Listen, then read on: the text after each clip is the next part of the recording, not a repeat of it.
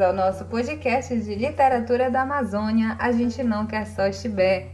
Este é um projeto de extensão da Faculdade de Letras Língua Portuguesa da Universidade Federal do Pará, campus de Bragança, que tem por objetivo entrevistar escritores e escritoras de literatura amazônica, assim como pesquisadores e pesquisadoras que desenvolveram ou desenvolvem estudos sobre esses autores e suas obras. Agradecemos à compositora e cantora bragantina Negra por nos ceder sua música intitulada Ciclo da Água para usarmos em nosso podcast.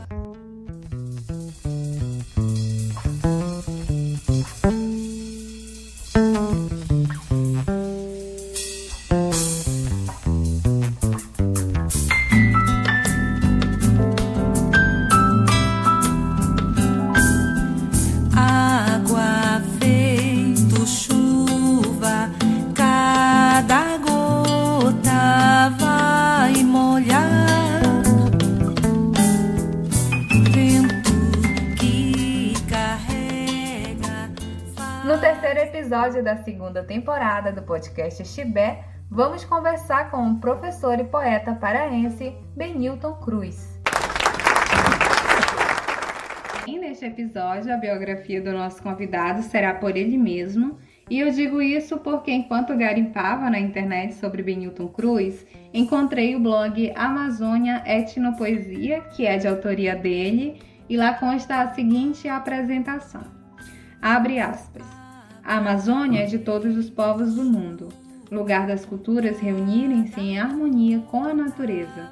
Sou escritor e professor de literatura da UFPA, publiquei livros de poemas e de estudos literários, daí nós temos os títulos Aurora que Vence os Tigres, publicado em 1996, o livro da Malta de Poetas Folhas e Ervas, publicado em 1999, Antologia do Grão Pará de 2001, Luz, Antologia da Malta de Poetas, Folhas e Ervas, de 2004, Olhar, Verbo Expressionista, publicado em 2013, Espólios para uma Poética, de 2015 e Mostros e Poetas, publicado em 2016. Fecha aspas, esse é Benilton Cruz pelas suas próprias palavras. Estamos em casa, por isso é sempre importante lembrar que, em respeito às medidas de isolamento social devido ao novo coronavírus, esta entrevista está acontecendo por meio de trocas de mensagens de áudio em aplicativo de rede social. Olá, senhor Benilton Cruz.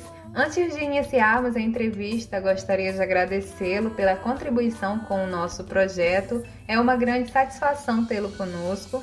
E para começo de conversa, nos conte como o senhor, enquanto escritor, tem lidado com esse período de pandemia. O seu processo de criação foi afetado em algum momento? primeiro lugar, quero agradecer pelo convite que me foi feito a respeito desse projeto interessante e muito oportuno escutar os escritores, os poetas. Afinal de contas, é a voz né, que está aqui por detrás, se manifestando. E, e, é muito interessante a proposta da professora Alessandra Conte e do professor Abílio Pacheco. Certo? E para essa primeira pergunta, né, se a pandemia afetou o meu processo criativo, eu digo que não. É, pelo contrário, acentuou a sensibilidade no caso de perceber que nós estamos integrados. A humanidade agora está muito preocupada com a cura. E, e vejo sempre que por detrás de tudo isso que está acontecendo, nós já temos essa cura. E muitas vezes, na própria Amazônia, nós temos aí muitas ervas, muitos medicamentos, né?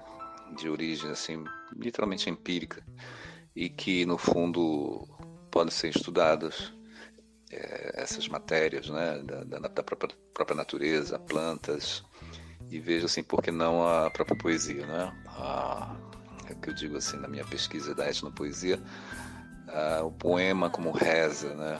Um rezo poema e digo sempre que contribui bastante para que nós possamos ter aí uma humanidade mais assim assegurada da sua saúde espiritual, da sua saúde mental e mais do que nunca agora integrada com um propósito de cura. Eu acho que pela primeira vez nós temos aí uma humanidade mesmo preocupada, né, com uma questão de cura para esse problema. Não é apenas uma vacina, costumo dizer, não é a vacina que vai resolver a questão.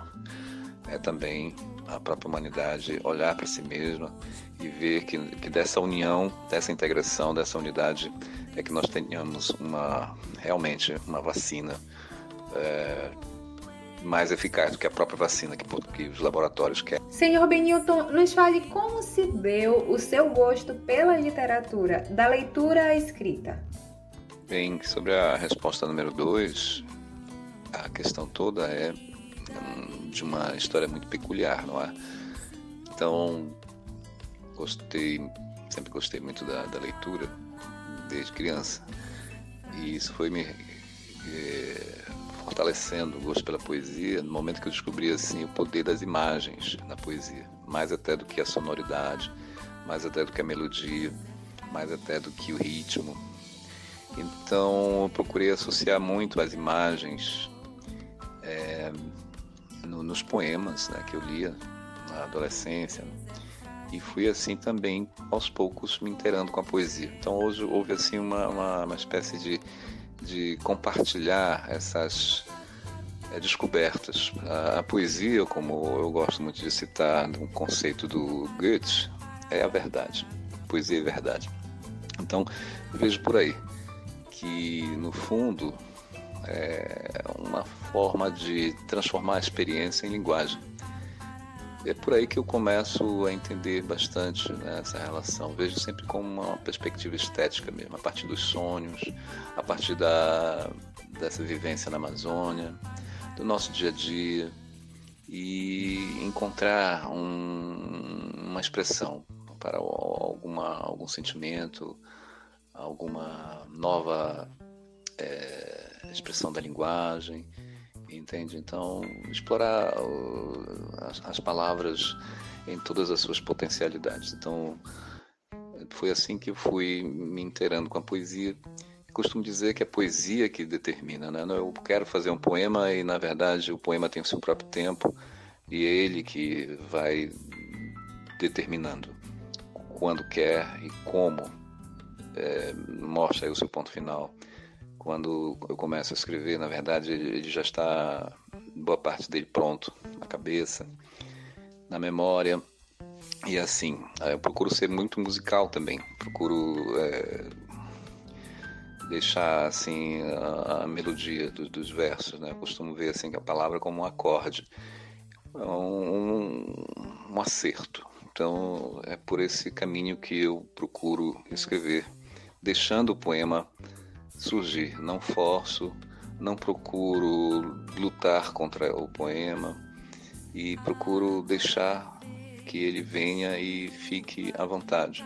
E claro que eu, às vezes, procuro arranhá-lo assim na, na, linguagem, procuro dar essa, essa trincar na linguagem para que a linguagem possa ser ferida e tenha uma nova expressão.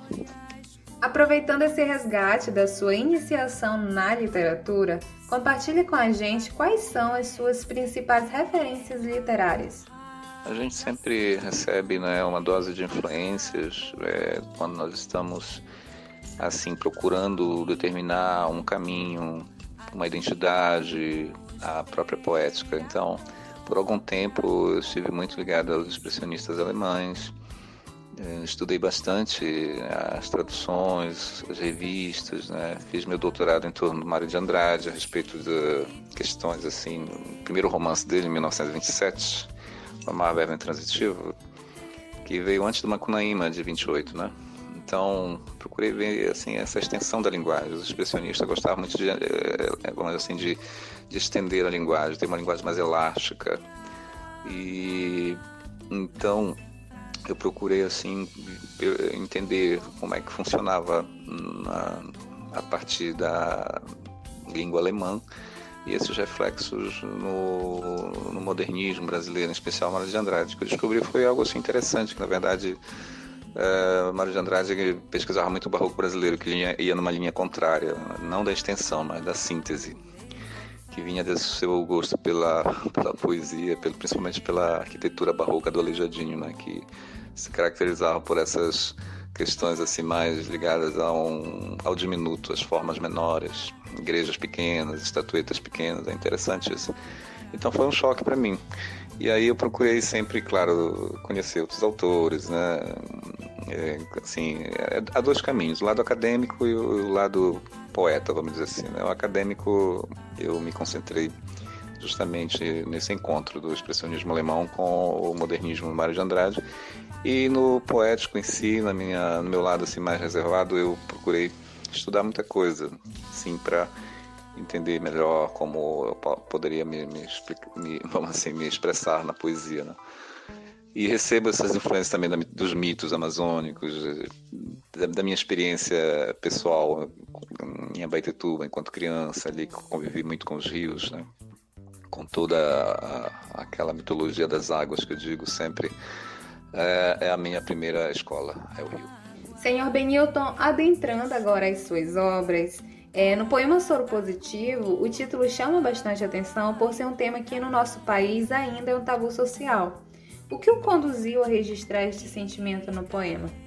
Esse poema Soro Positivo eu escrevi logo após a leitura de um livro da Susan Sontag, salvo engano, sobre a questão da metáfora que mata, ou seja, a AIDS, né? Nos anos, é, no início dos anos 90. Então, existe esse ensaio da intelectual americana, né, a Susan Sontag, e achei interessante. E é claro que, na verdade, eu costumo dizer assim que quem lida com a literatura está sempre no exílio. E a, esse cientista exilado é muito parecido com o que estava acontecendo naquela época, né? A questão da AIDS, a questão da, dessa doença que não tinha cura até então. E vi muitos colegas desaparecerem, muitas pessoas morrerem naquela época, né? Isso assustou muito. Assim como hoje está assustando, né? Um, um vírus que mal sabemos como enfrentá-lo. Então, é assim, mas eu estendo, né? A questão não é só com AIDS, é no que diz o poema Soro Positivo, mas sim também com a própria literatura. Escrever é um ato de exilar-se, é um autoexílio. A segunda obra que a gente coloca em pauta aqui na nossa conversa é o livro Malta de Poetas, Folhas e Ervas, que é um coletivo de poetas que teve origem no ano de 1984, durante a programação do projeto Pôr do Som na Feira do Açaí em Belém. Segundo nossas pesquisas, faziam parte desse coletivo, além do senhor, Antônio Juraci Siqueira, Ona Agaia e Eliana Barriga. Nos conte como se deu esse encontro desse grupo de poetas e quais os ideais desse grupo no momento de formação. Será um prazer saber mais dessa história. Costumo dizer que a Malta de Poetas Flores Ervas não é um grupo, é a Malta mesmo. O nome de origem lusitana e é aquilo que representa a própria Amazônia muitos autores de vários lugares, vários estilos. Então ali surgiu por volta de final dos anos 80, 85, salvo engano, na feira do do antigo a feira do pôr do som, isso aí tinha uma feirinha lá, escutava música, colocava uns poemas lá, o Juraci, depois começamos a recitar, a fazer um movimento com a palavra viva. E assim surgiu a, a malta de poetas folhas e ervas. Né? O nome também veio lá do, do, do Chiquinho, do, do Onagai, que do Rio de Janeiro trouxeram essa expressão. Né? Na verdade, foi um encontro de duas, duas, duas mentalidades. A malta de poetas daqui e a folhas e ervas do Rio de Janeiro. E é interessante que tem tudo a ver com o, o viés que eu atualmente me preocupo, que é a questão da etnopoesia, né? a, a poesia como uma manifestação mais amazônica, do seu verde, da sua cura, do seu rezo, uh, desses mistérios que vêm da floresta. Né? A poesia se torna mais misteriosa quando vem da floresta. Então, me deixa influenciar pelos pontos de Umbanda, me deixa influenciar pelos cantos andinos, uh, me deixa influenciar pelos, pelas rezas do Santo Daime, que é, está muito comum uh, nessas periferias de Belém ultimamente alguns grupos, né, algumas comunidades que utilizam-se do daime, é, da, da ayahuasca, é, do rapé também, né, que é de influência indígena. Então, no fundo, a gente acaba assim, se integrando. Mas é interessante perceber que a, nós temos aí uma história de um, de um grupo que, na verdade, como eu digo, é a Malta, né? E essa Malta tem antologias, né? Registrou, fez a sua história, fizemos lançamento no Cemitério da Soledade. Foi marcante, foi muito interessante. e acredito que deixou assim é, uma marca na alma poética da cidade. Senhor Benilton Cruz, ainda sobre o livro Mapa de Poetas, Folhas e Ervas, temos ainda duas curiosidades. A primeira é como surgiu o título da obra e depois qual ou quais os motivos o levaram a fazer o lançamento do livro no Cemitério Soledade. Como surgiu o título da obra? Bem, é, cada antologia era organizada por um dos membros do, do, da Malta. Então, por exemplo, a primeira antologia eu organizei, então foi o próprio título do, do grupo, né? Malta de Poetas Folhas e Ervas, uma lua como capa, que foi inclusive um livro premiado. É, o colega Edvandro, o poeta Edvandro, conseguiu é, mandar para uma seleção no Rio de Janeiro e foi agraciado aí com o primeiro lugar, melhor antologia poética do Brasil daquele, daquele ano. E assim conseguimos, né? É, o que queríamos, uma edição de mil livros e vendíamos os livros é, em lugares públicos até esgotar. Não chegou aí para livrarias, né? Como nós estamos sabendo, as livrarias já, assim, não queríamos colocar os livros nas prateleiras, mas sim fazer da poesia uma atividade viva. Né? E assim, é, lançamos no Bar do Gilson, lançamos na Praça da República, lançamos no, é, ali no Mercado de São Brás, até esgotar o livro. Isso que é interessante. Fizemos cartazes, né? na época é, divulgação era na rádio, na televisão e, e na boca a boca mesmo, né? fazendo de tudo para que a poesia se concretizasse mesmo como uma vivência na, na nossa cidade. Assim surgiu e assim o livro teve uma repercussão muito boa à época. Senhor Benilton, considerando a sua experiência, na sua percepção, quais são os principais desafios de ser um escritor amazônida ou de fazer literatura na Amazônia? Hoje o desafio de ser poeta ou escritor na Amazônia é realmente entender uh, essa integração é, com esse ambiente místico, esse ambiente verde, esse ambiente plural, esse ambiente desafiador que é essa grande região misteriosa, essa grande região rica, cercada também de é, questões sociais sérias, né? Então devemos ter todo esse cuidado, né, de saber falar uma linguagem que traduza esse verde é, infinito que a Amazônia no fundo tem para oferecer. Então acho que o papel do poeta, do escritor aqui na Amazônia é traduzir, traduzir, traduzir. Ou seja, fazer da Amazônia esse verde para a humanidade, fazer da Amazônia esse painel que possa assim refletir um mundo mais saudável, um mundo mais assim aprazível, no qual todas as nações estejam integradas. Afinal de contas, nós somos frutos do mundo moderno.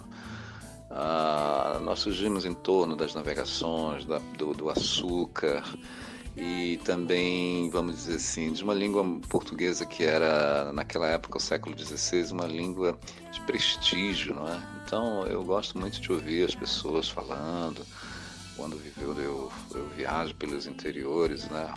Eu gosto muito de ouvir as pessoas falarem, por, falarem porque elas estão ali com o sotaque dos seus antepassados. Eu gosto muito de ouvir porque na fala se manifesta esse, essa arqueologia né, da nossa identidade, que vem desde a época dos navegadores, com sotaques arcaicos mesmo, né? e também essas novas invenções. Né? A língua, a fala, eu sempre digo isso, a fala ela tem coisas novas, mas também não tem coisas antigas né? que circulam ainda é, expressões que eu consigo identificar desde Fernão Lopes, né, o grande cronista da Torre do Tombo de Lisboa, certo, de uma época que a língua portuguesa estava ainda se modelando.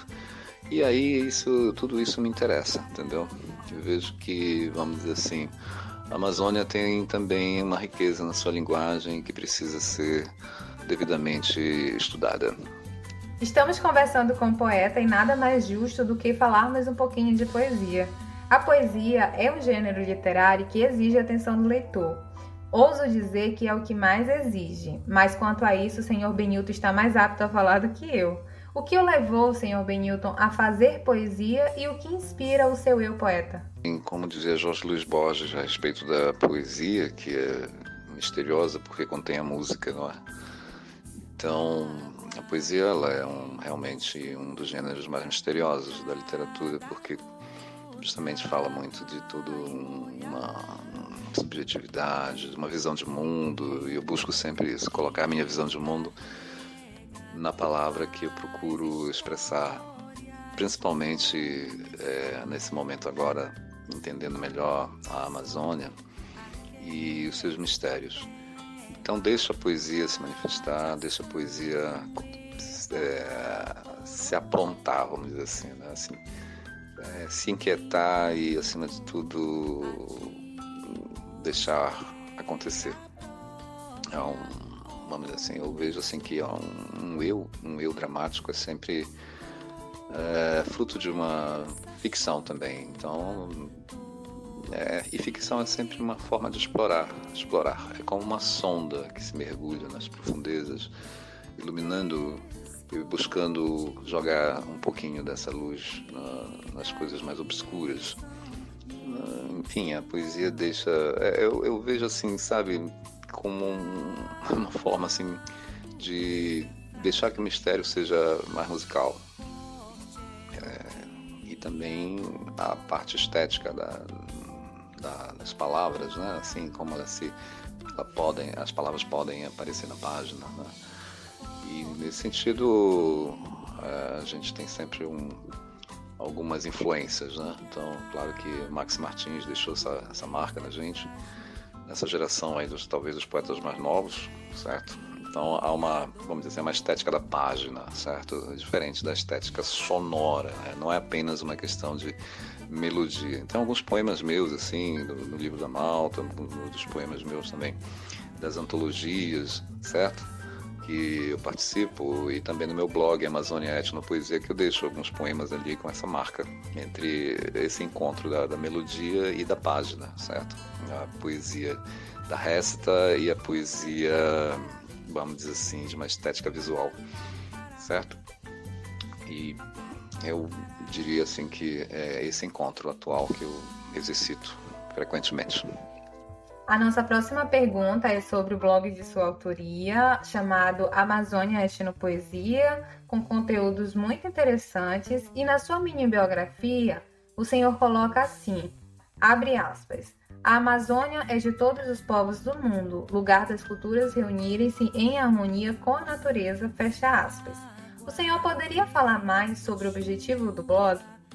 E sobre o blog Amazônia Etnopoesia, é interessante porque eu quero deixar registrado na internet para as pessoas perceberem algo de uma vivência, de estar pesquisando sobre é, algo que vem da nossa própria região. Né? Então, em 2017 eu comecei a fazer uma experiência de campo mesmo, né? participando de algumas comunidades que usam o Daime a ayahuasca, a algum tipo de enteógenos, né, que são essas bebidas que vêm da, das lugares, dos lugares mais distantes, assim, de uma Amazônia oriental, né, que é ali per, perto do Peru, é, da história do mestre Irineu Serra, que trouxe para a parte brasileira, né, vamos dizer assim, a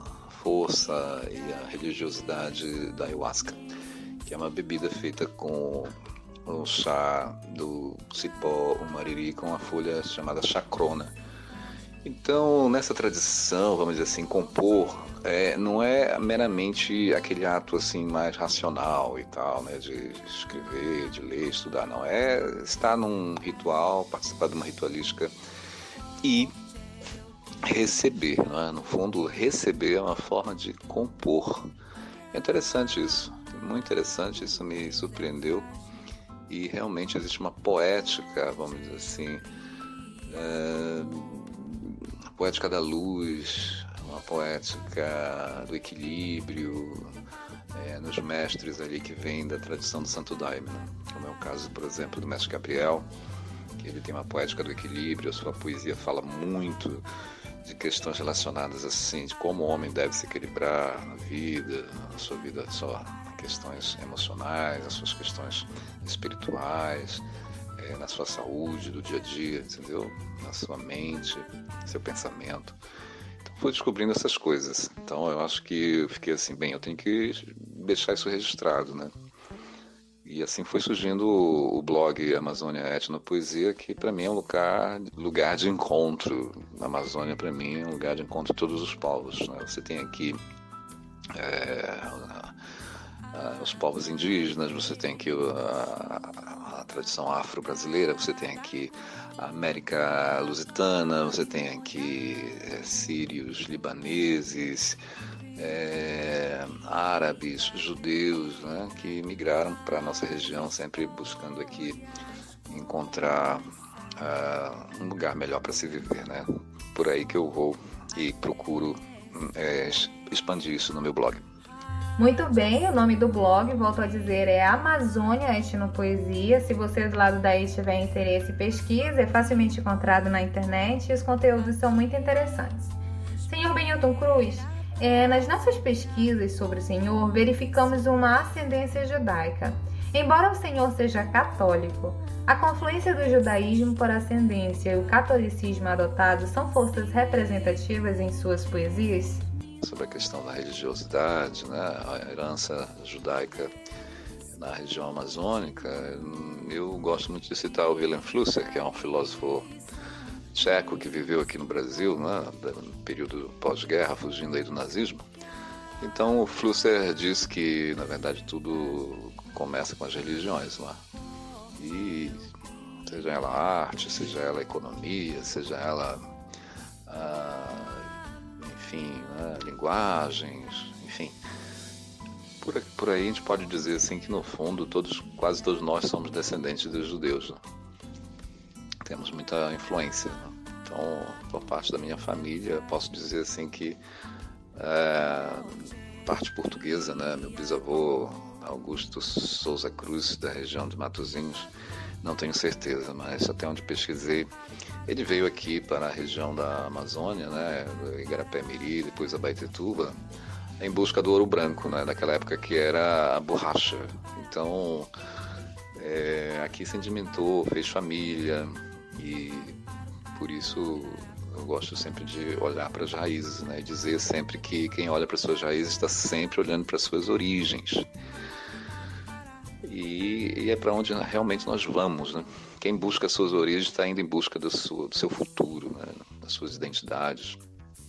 Então, no fundo, é, as outras religiões também me influenciaram. Né? Então, eu procuro pesquisar, sim, e deixar registrado na minha poesia é, no catolicismo, é, como eu falei anteriormente, a, a, questão da poesia como uma, um receber, não é?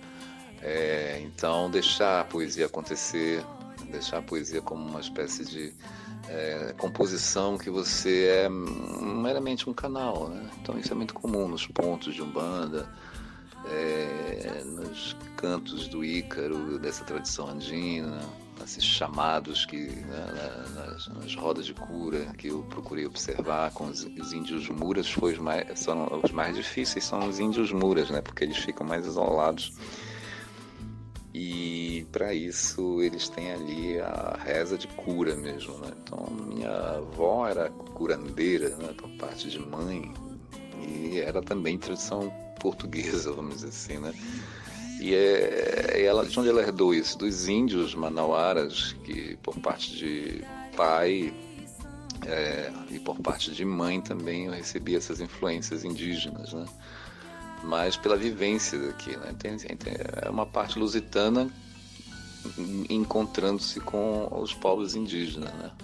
Que isso aí eu preciso realmente decifrar melhor. Então isso está presente é, no que eu escrevo deixar essa poesia amazônica se manifestar, correto?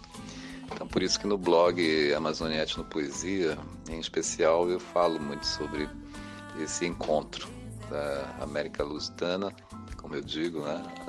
As lusitanias amazônicas, né? não é à toa que eu sou professor de literatura portuguesa pela Universidade Federal do Pará, em especial no campus de Abaetetuba, e isso tem a ver com a minha identidade, minha formação por parte tanto dos meus pais, né? É, e também que foi me levando aí a conhecer melhor a Amazônia, por parte também de, da família da minha mãe, certo? Minha avó tinha esse dom aí de curar as pessoas, né? Então isso fica sempre na infância da gente e se manifesta depois, né? De uma forma ou de outra, fica na memória. Muito bem, senhor Benilton Cruz. Mais uma vez agradecemos a sua participação no nosso podcast A Gente Não Quer Só Chibé. E para finalizar o nosso bate-papo, gostaria de saber se o senhor está trabalhando em algum projeto novo. Se sim, o que o senhor poderia falar mais sobre para gente? Para finalizar, gostaria muito de agradecer o convite novamente. Né? Minhas últimas palavras aqui são de agradecimento, no fundo, para que todo esse trabalho fique aí é, disponível para as pessoas né, e divulguem né, outras pessoas também, que a gente possa, no fundo, conhecer mais os autores da região, os poetas, os escritores, pesquisadores, né, de uma forma ou de outra. Isso vai é, enriquecer mais aí e dar mais visibilidade a todos nós. Então, para essa última pergunta aí, né, a respeito do que, que nós estamos fazendo de novidade, eu e o poeta Garibaldi Parente, que é de ascendência italiana, né, é Baitetuba, é o meu amigo, meu colega de trabalho também da universidade, nós temos um projeto chamado é, Antologia Poética Baitetuba. Então são poemas dele, uma parte dele uma parte minha. E ali nós colocamos, né, no fundo, quem, quem canta a sua terra está também cantando a sua, a sua identidade. Né? Todo, todo poeta, no fundo, deixa, não deixa de cantar a sua terra, né? onde nasceu, suas primeiras experiências de vida, como eu falei anteriormente, o Rio foi a minha primeira escola. Então eu aprendi a noção de tempo com o Rio, aprendi a noção de, de vida com o Rio, eu aprendi a noção de sobrevivência com o Rio, né? histórias místicas com o Rio. E Baitetuba é uma extensão do Rio Tocantins, que é um pequeno rio chamado Maratauíra. E ali é muito fundo, né? É um rio muito forte. O Tocantins ele tem uma, uma energia realmente. Não é à toa que tem uma hidrelétrica ali perto, né? Tucuruí. Mais adiante. Então, vamos em junho lançar aí essa antologia chamada Antologia Poética Baitetuba. E agradeço aí pela divulgação que vocês estão fazendo com todos nós.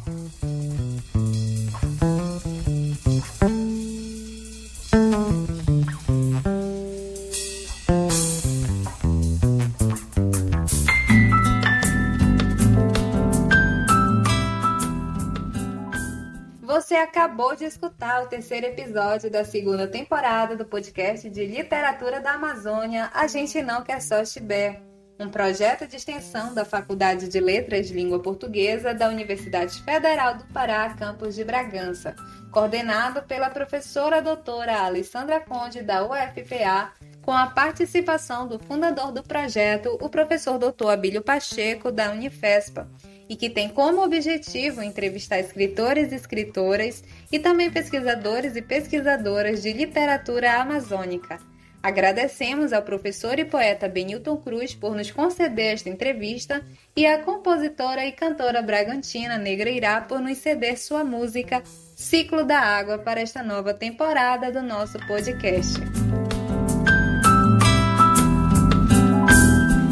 Água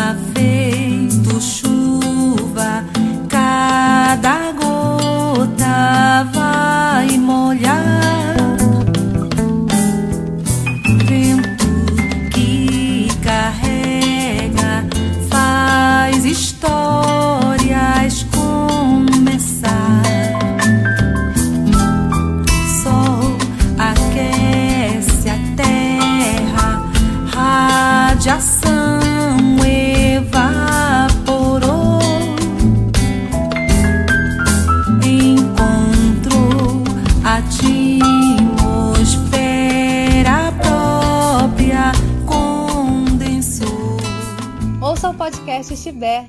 pode ser escutado nas plataformas de música Spotify, Google Podcast, Castbox e no YouTube. Curta e se inscreva no nosso canal. Obrigada a todos e a todas que nos acompanharam ao longo deste episódio. Eu sou a Lib na Gama e nós já temos encontro marcado para a próxima edição do podcast Chibé. Até lá!